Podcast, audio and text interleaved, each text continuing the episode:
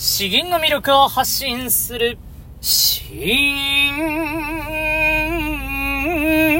チャンネル。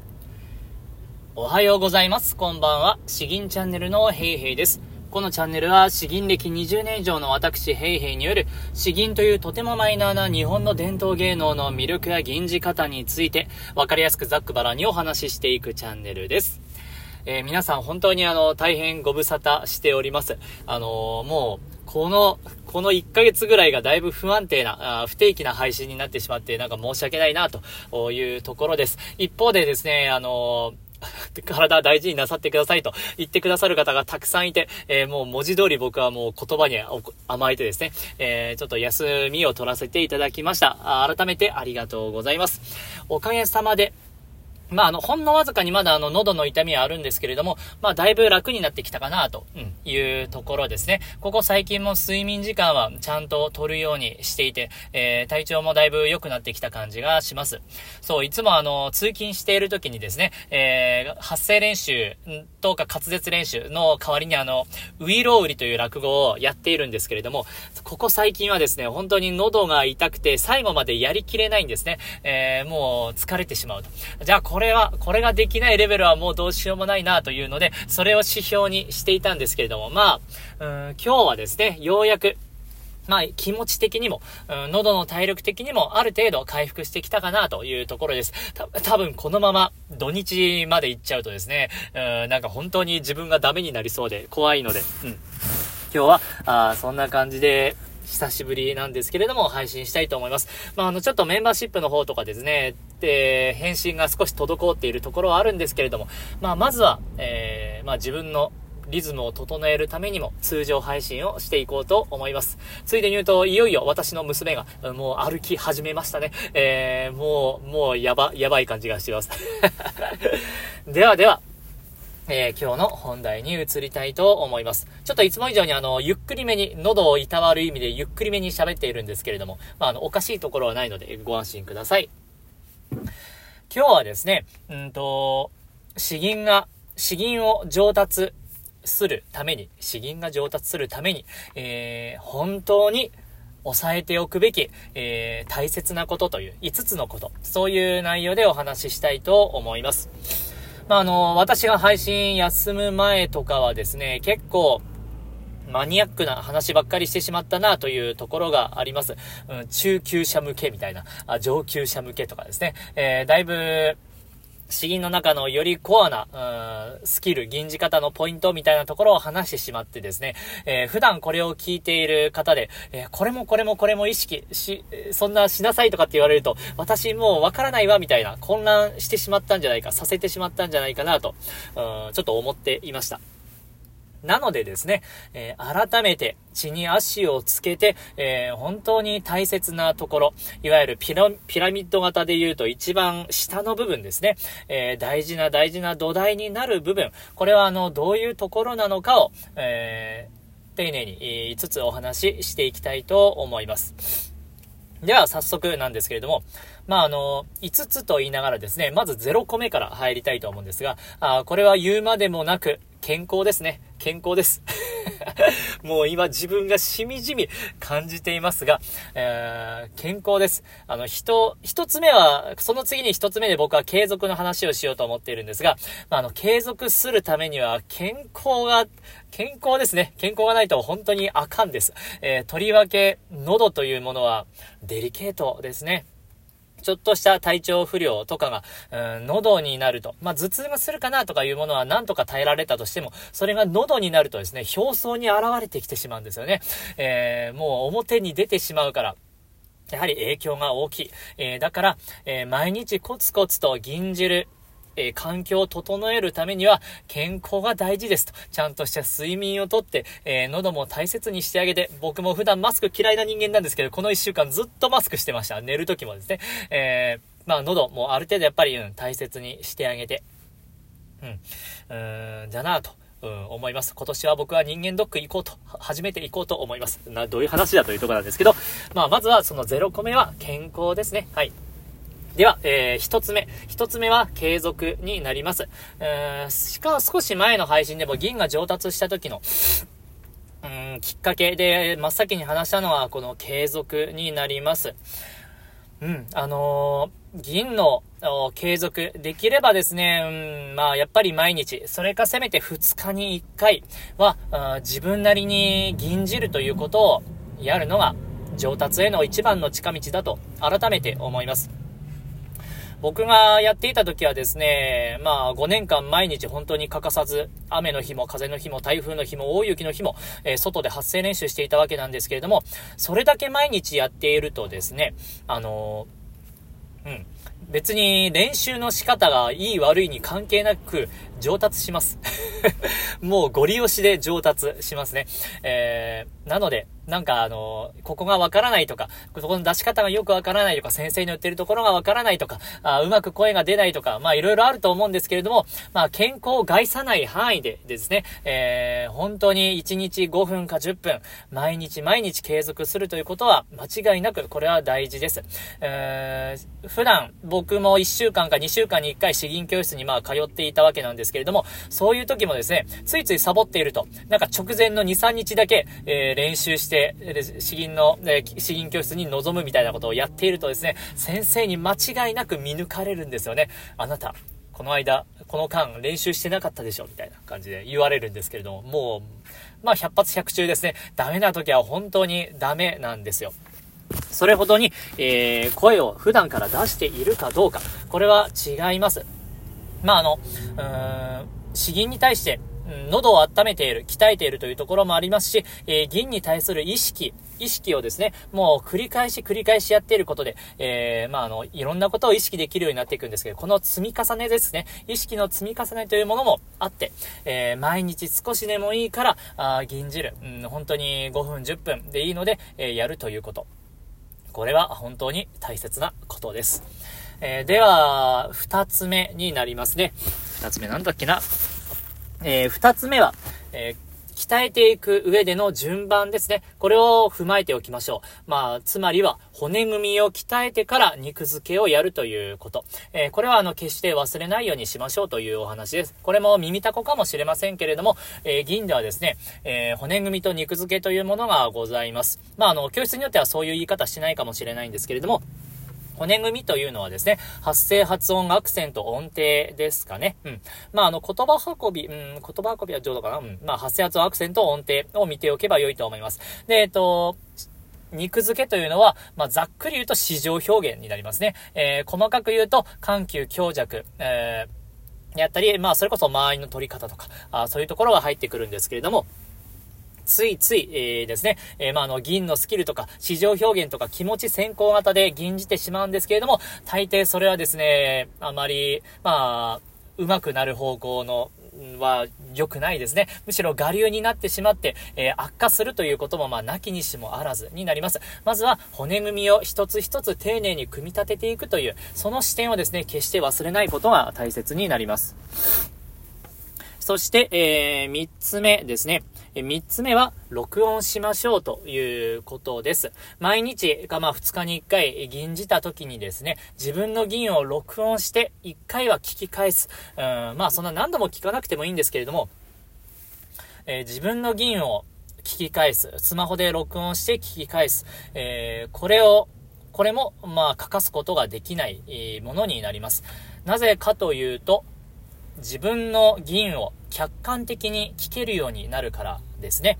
通常話していると、自分自身の声というものは、耳から聞こえるというよりは、どちらかというと骨伝導みたいな感じで何割か、まあ内側から聞こえるというふうに僕も本で読んだことがあります。なので、えー、思っているよりもなんかあの、あれこんな、私の声こんなんだったっけなとかいう風に、えー、なるんですね。えー、ただ、この何度も何度も録音して自分の声を聞いていると、文字通り耳で自分の声を聞くという感覚が、まあ、インストールされていくわけです。えそれで、え吟じながら自分の声が人から今どういう風に聞こえていたかというのも、だんだんとですね、えまあ、あの、身についてくるわけなんですね。そうすると、あのー先生からここが良くないわよっていう風に言われた時に、ああ、そうか、こういうことなのかという風に分かりやすく、うん、なります。そして自分自身も吟じながらですね、あれ今ちょっとこれ、音が低くなってしまったなとか、ここのアクセント良くなかったなというのを客観的に聞きながら吟じることができる。つまりは、あある程度答えを見ながら修正できるような、そんな状態にもなるんですね。なのでそうなると、そんなにあの、大きく事故ることがなくなっていきます。自分の銀を客観的に聞けるというのは、あ本当にあのこれがあるとだいぶだいぶ楽ですね。楽ですし、上達する上でも、あの、本当に着実な上達につながっていきますので、やることはとてもシンプルです。本当にあの、銀じて、自分の銀聞くの嫌だかもしれませんが、聞くんです。えー、そして、自分自身がですね、自分の銀をいいなと思い始めたら、あ、それはあのー、まあ、多少自信過剰なところもあるかもしれないんですけれども、えそれでもいい傾向だと思いますね。自分自身が自分の銀好きじゃないのに人に聞いてもらうっていう風になると、やっぱりあの、なんか、あれ、あれですよね。気持ちも乗らないと思いますんで、えー、ちゃんと自分の銀を自分自身で聞けるような、客観的に聞けるような状態を作っていきましょう。そして4つ目。4つ目はですね、え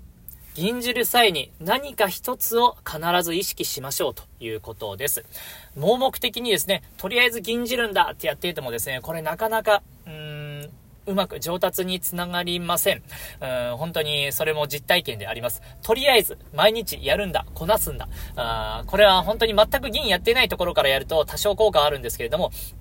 まあ、頭打ちになりやすくてですね、えー、もうとにかく音程に気をつけようとかですね、えー、ここの部分の天空が入り方が難しいからここを大切にしようとか、ここのアクセント、聞き返した時に、えー、正確になっているようにやろうとかですね、え口を大きく正確に動かそうとか、あのー、銀じる際に一つ、必ず一つ、まあ、うまくできる人は二つとか三つでもいいんですけれども、必ず一つ意識して、えー、それに向かって取り組んでいくというのは、あそれが本当に小さな一歩なんですけれども、それを継続して積み重ねていくと、やがてちゃんとした下積みになって実力になっていくというお話です。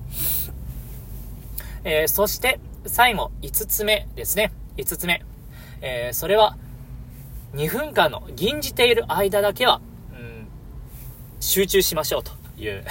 話ですね。えー、なんかちょっとあの、ふわっとした言葉になっちゃうんですけど、まああの、YouTube のファーストテイクとかあるじゃないですか。あ僕もちゃんと見たことはほとんどないんですけども、プロのアーティストがですね、えー、本当に一発撮りで、えー、もう緊迫感のある中で歌っているという状態です。まあ銀においてもですね、一緒です。2分間、とりあえず2分間、まあ適当に銀じるか、じゃなくて、えー、この2分間だけ、ちゃんと背筋を整えて、ピッとで、このたった2分間でいいからですね、えー、本当に、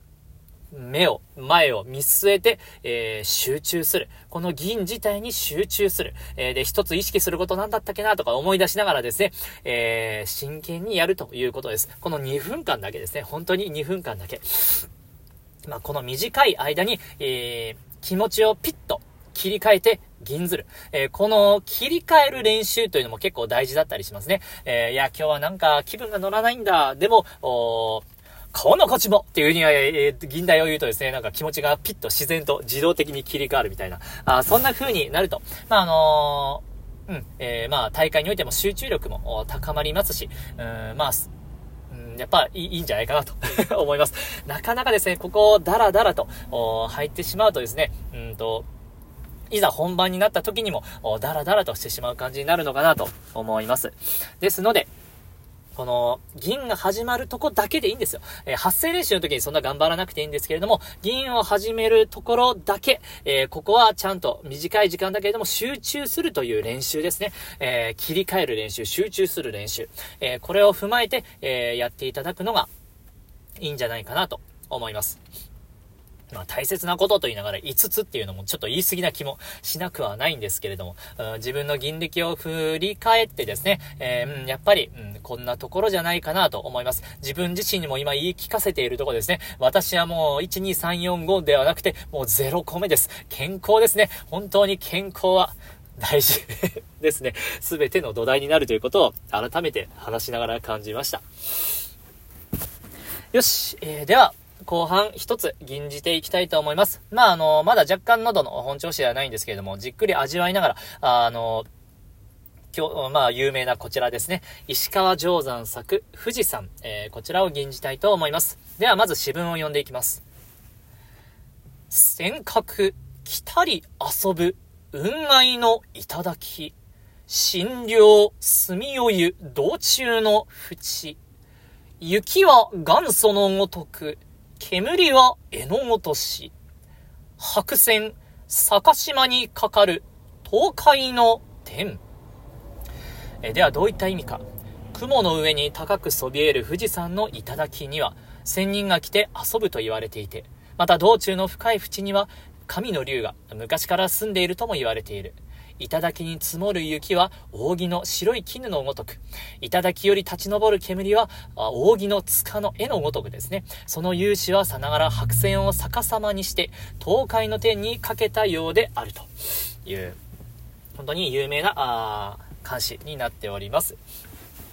そうですね。えー、僕もこれから吟じる際には、まあ本当ちょっと久しぶりなんですけれども、この2分間集中するということ。えー、そしてあと、天空でですね、僕は結構ギャンギャンギャンギャン声出してしまうんで、そこを、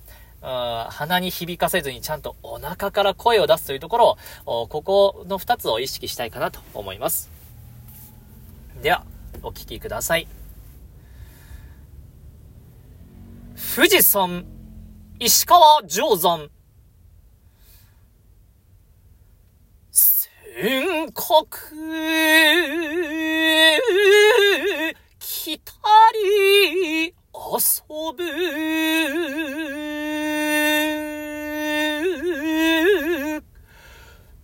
運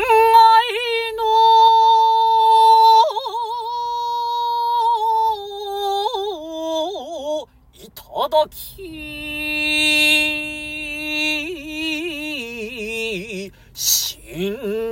療、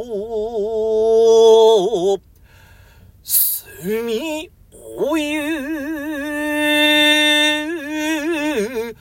道中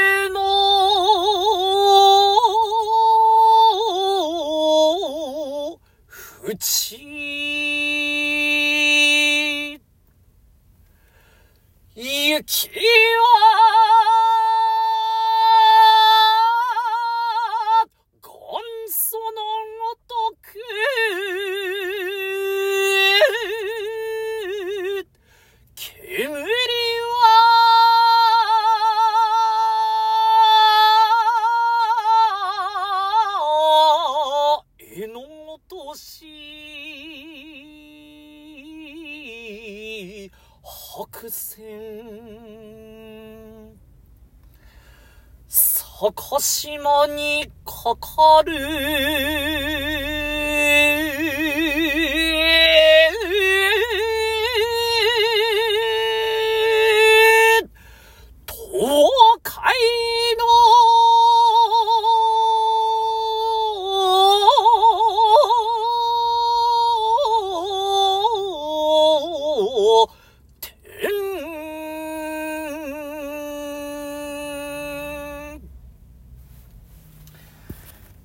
えー、いかがでしたでしょうか？大体本当に1週間ぶりぐらい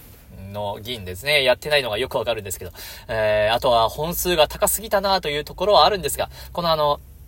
2分間集中っていうのはですね、もう始まったら止まらないんですよ。どんだけもういろいろ途中で失敗しようはですね、えー、集中してやりきるっていうの。えー、これもあの、覚悟を決めるという意味でも、まああの、大事なんですね。えー、ということで、それも意識して、ちょっと、えー、頑張ってみました。いつもよりはちょっと拙い、拙い銀だったかもしれないんですけれども、えー、ご容赦ください。